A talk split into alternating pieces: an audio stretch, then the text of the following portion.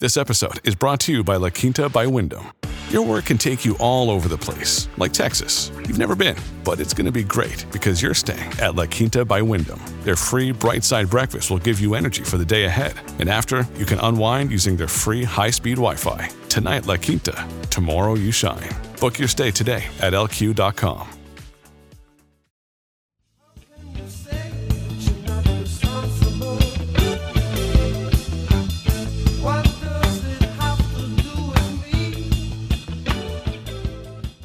Hello, and welcome to the Why We Argue podcast. I'm your host, Robert Talisse.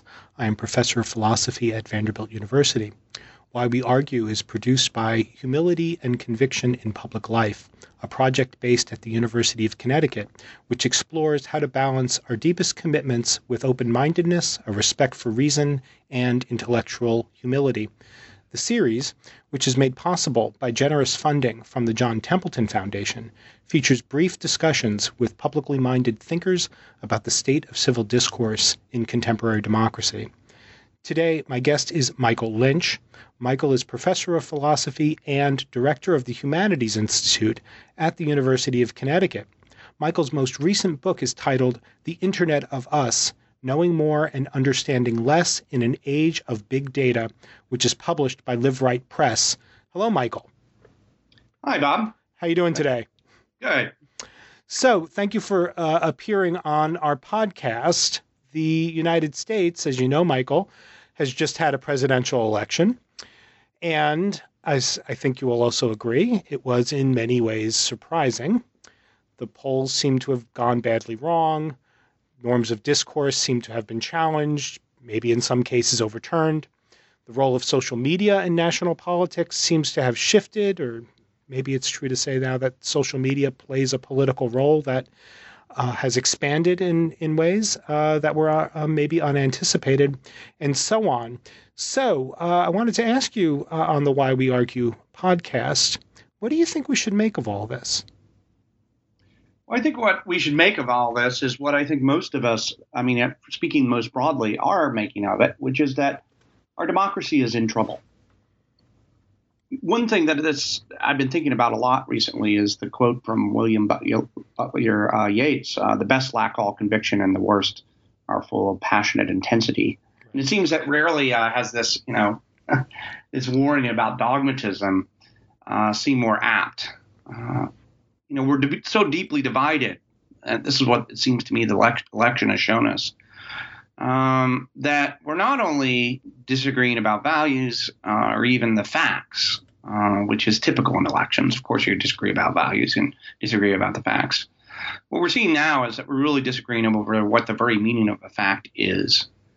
And as a result, I think that means that uh, the many of us in the United States believe that there's really no point in talking to the other side. I think, you know, why bother when if you know it all already and if you think that the other people don't even appreciate what facts are or even understand what a fact is, then why reason with them?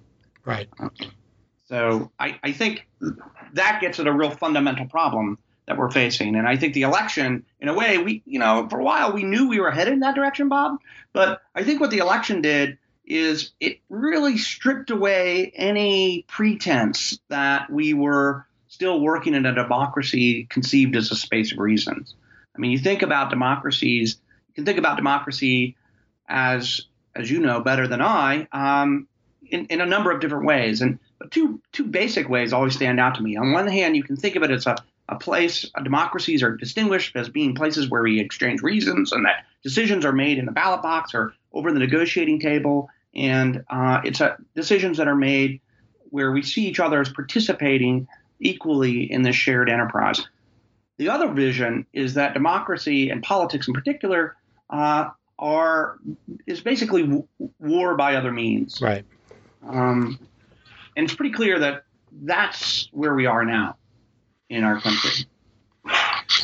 Right, but I, I, so I, that that sounds um, at a descriptive level, uh, it seems to me to be correct. Um, the strange feature, at least from my point of view, uh, if I may uh, add it here, is um, the the war by other means conception of democracy um, would um, would entail that um, not only shouldn't people try to you know bother reasoning with each other or bother uh, talking with each other, but it also means that if if if um, democracy is just is just counting the ballots and, and hoping your side wins, um, it also seems sort of hard to make sense of the um, sort of intellectual condemnation of the other side. right? It seems as if the willingness of each side to condemn the other the the other side on intellectual grounds suggests that they're not aware that they're just fighting a war. They think that they are they we like to portray ourselves as the ones who want to be able to reason with each other. Does that seem right? Yeah, that does seem right. And the Machiavellian way, of course, to look at that is that that's just naked opportunism, and that in fact people are just, uh, you know, as I said before, there's a pretense of engaging in reason when when actually what we're doing is engaging in manipulation and warfare. And of course, some of that uh, that cynical view is very tempting. I, I think there is, however, a hopeful or, or, a slightly more hopeful way of thinking about the phenomenon that you just so aptly pointed out, which is that there is still, I think, in the country and both on the left and the right, a perhaps now wistful longing for this other sense of democracy. And that wistfulness is important to hold on to because it signals that there, there is deep down uh, still a longing, a desire to return to this other conception of democracy and by return here, I don't necessarily mean historically. It's of course it's always unclear whether to what extent we've ever achieved our ideals, but at least return in the in the philosophical sense to aim for this other conception of democracy. I mean, one way I have of thinking about this is that about this ideal is that you know democracy needs uh, it really really needs to aim at two things. On the one hand, we need to have our, our citizens need to have conviction. Um, uh, an apathetic electorate is no electorate at all. Mm-hmm. On the other hand, we also need to listen to each other. And listening to each other means not just, you know, uh, waiting for your turn to talk, but actually, right? but actually listening in the sense that you say, think of yourself. You put yourself in a stance where you think, you know, I could be improved. I could learn something from this other person. And my own views are not perfect. That's the sense of, that's what we might call intellectual humility. The idea that our own belief systems can be improved by the evidence and experience that other people bring to the table. That's a core, I think, element of democracy. The problem is, of course, is that having conviction and having intellectual humility those can bump up against one another. They can get into a state of deep tension because, after all, if you have the people who have the strongest conviction regard people who are willing to listen to the other side with suspicion.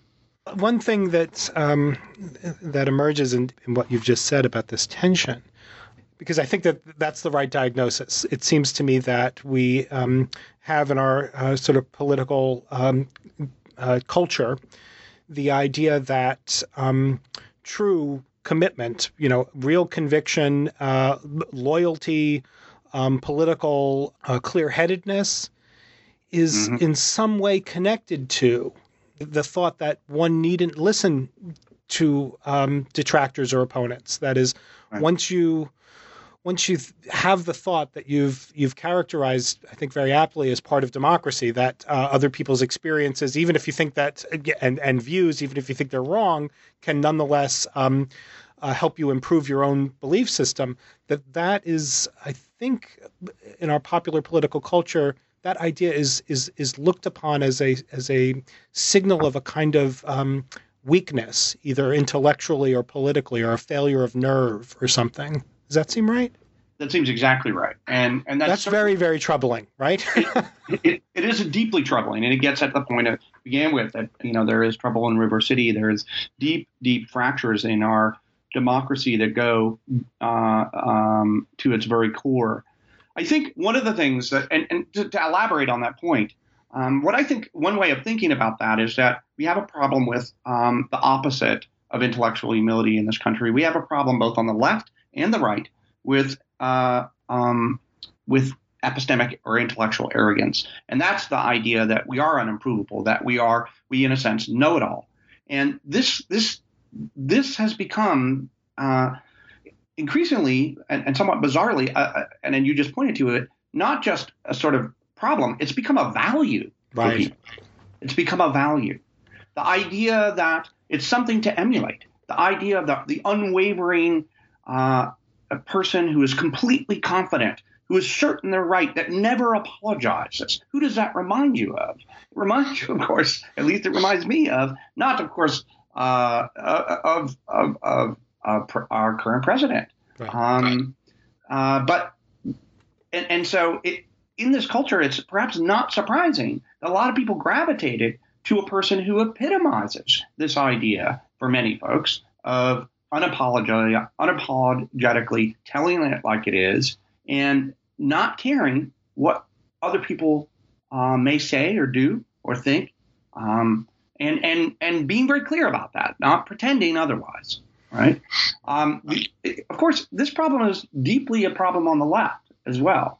Um, I mean, uh, talk about, you know, when we think about, you, you began with the fact that that the election really was came as a surprise to a large part of the po- of the population, and it came as a surprise because the evidence and data that we had, which we now know was deeply flawed, was telling us, uh, and that is telling everybody on the left and the right, that uh, chances are that Donald Trump was going to lose. Um, and I think the sort of shock uh, that a lot of people felt was a sort of the shock of of that comes when reality, you know, um, punctures your bubble, and uh, I, I, think it's a big popping sound is what that is, and the big popping sound scared the bejesus out of a lot of people, and rightly so, and that may, I hope, get people to start thinking that what they need to do is um, start listening to other people. Now, the, the thing is, is that doesn't mean that at the same time you give up your convictions. Um, it doesn't mean it at all. The puzzle, and in fact, I think in many ways, Bob, the puzzle of democracy, certainly the puzzle we're facing right now, is how um, we can maintain our political convictions, which are necessary if democracy is to work, and yet regain this sense of uh, intellectual humility that democracy we both agree democracy needs. That seems totally right to me. So let me let me mention to you sort of a, um, uh, an informal. Uh, I, I, I, I, with some trepidation, I call it an experiment. It's not an experiment in any formal sense. Um, right. That I've been sort of uh, quietly conducting, um, which is uh, in casual sort of conversations leading up to the election that might have occurred, you know, uh, on an airplane or in a coffee shop as a stranger. Um, I, I, I started expressing um, uh, the um, the attitude of um, yeah, I, I, I started saying I hadn't made up my mind about things. You know, right. when stuff would come, I was like, I haven't I haven't figured out what to think about that yet. Uh-huh. And I I'm sure you could predict um, pretty well what the what the standard response to that was, mm-hmm. which is this: people heard the absence of a sort of steady, ready to be announced conviction as right. a signal of lacking information. Yes. It was if you didn't form a conviction about this thing, you must not know. you must right. not know anything about it. Rather than seeing a possibility as a possibility, the thought that no, when you know a lot about an issue, sometimes the, the the only real rational response is to not in a strong skeptical sense, but to kind of sit back and try to weigh the reasons and not form a conviction. Right. Something about the need to sort of form convictions as quickly as possible on the basis of whatever piece, pieces of information emerge quickest or loudest or most frequently, that's got to be connected to this uh, this trouble, don't you think? I that is that is really interesting, and I think uh, it is connected to the trouble, and it brings up an, another big aspect of um, of what we're seeing right now in our in the country, and that is the how people are um, acquiring information and acquiring quote knowledge end quote about political matters and social matters. I mean, one of the really interesting things is is um, philosophically, you're saying you're pointing out that folks are making this assumption that that uh, because you haven't made up your mind, that you therefore don't know, uh, which is sort of, as you pointed out, the flip often of of, of uh, the fact that people who are actual experts on a topic often will, if the diff- subject is difficult, want to acquire yet even more information. Right. But I think it also shows that there is a our culture right now de- both demands and rewards speedy opinion forming. Okay, it demands and rewards it. It demands it because if you're engaging on social media, you have so many different things coming at you all the time that in order to keep up with the flow of the conversation, you need to have you need to make a decision. You need to either like that thing or not like it. Mm-hmm. Right? You press the little heart button or you don't on Twitter. You share it or you don't share it. You have to make those decisions. At least you think you have to make them. right. Uh, by the very nature of the of the, you don't actually have to make them. But if you engage in social media, as many of the people listening will, I certainly do. You know what it feels like to have this sense, like, oh, I should do something. I have to react to this, right? and I only have so much time because you know there's a lot of other things to react to. So there's a demanding thing. On the other hand, you're also rewarded for that. You're rewarded because, of course, as you like things, other people like what you like. And so there is, you know, a lot of people are studying this right now. There's a real sort of serotonin aspect to this. Yeah. And that feeds into our conversations offline as well. So that when you meet people, um, who uh, you know are not settled in opinion or so forth and so on, it's not surprising that people will, won't be like, well, wait a second, how could you not, right? Didn't you see that post?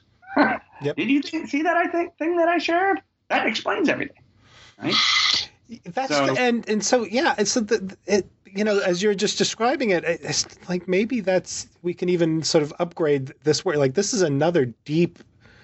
This isn't just part of one trouble of democracy that, that, that we've already been diagnosing and talking about. Maybe this is a um, it deserves its own sort of uh, it's its own thing. The um, all of the social media and um, all of the prompts and demands to form beliefs as quickly as possible seems to have an anti-democratic element in it. For all i mean for the for the reasons we've already been mentioning. It's like well there's you are you are expected you are expected to form a belief before you even have the opportunity to talk to more than one or two people.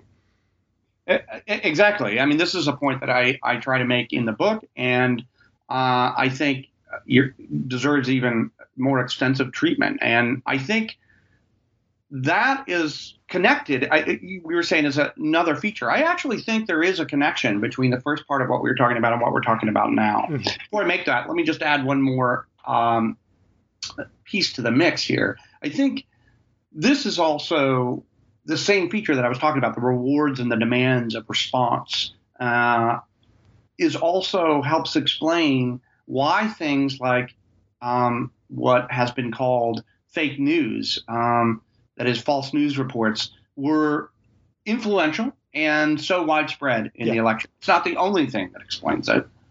Um, but it's um, definitely it's definitely a feature of, of exactly. It's part exactly. of the explanation of how this can happen. exactly. And one of the things that, um, uh, of course, one one of the things that we saw and continue to see is that that spread, that manipulation of social media, is something that um, has had you know direct corrosive immediate effects on on democracy. And i think there is no doubt that all of us have some role to play in that. One of the things we cannot overlook is the fact that there are um, that people like myself and yourself and most of the people who are listening who engage in social media have a responsibility to pay attention to the structure of the media itself. Just like we have with television or with newspapers or books, the person who engages with these things has to be aware at how the, the, the pluses and minuses and the very structure of the media itself, how it both rewards and demands things upon you cognitively. It cannot be that we're going to fix this problem just by asking Facebook to revise its editing policies. That's a piece of it, but that's not the only piece. And I think, I mean, that's why conversations where we identify these sorts of things are important. But if I may, let me just return briefly and make that point that I wanted to make, which is there is a connection here uh, between what we were saying and talking about earlier and, and and what we're talking about now. So earlier, I, I, was making this point that we're living in this culture of epistemic that, that sort of values arrogance, and we're becoming a culture of know-it-alls, um, both the left and the right, and that's problematic for democracy. Um, the connection between that and uh, what we're talking about now is that look, social media is demanding, as we say, is demanding us getting us to form these opinions very quickly. And at the same time, by doing that, it's also uh, increasing polarization. I mean, this has been a uh, this this point is now, of course, well known, mm-hmm. getting us to live in our little bubbles. And part of the mechanism of that is what we were just talking about, a mechanism which often isn't noted, which is this sort of requirement of speed of response. But the what happens is that itself feeds into the culture of arrogance yeah. in precisely the way that you were talking about. The person on the plane who is like, look, don't you know? I know. I saw the post. Didn't you? Don't you pay attention to the facts? Right. That is the facts in the bubble that I live in. What the problem is is that the bubbles that we construct, that we are constructing ourselves, we are the ones blowing up these bubbles around us. In doing that, we feed into the idea that we know it all. How do we know that we know it all? Just ask us. Just look at our Facebook feeds. They reinforce our beliefs on a minute by minute basis. And that goes for me along with everyone else. So there is a connection, I think. And that that it, it, they're distinct problems, but they are they are right now. We are seeing a um, unprecedented toxic mix here of different fundamental problems working together.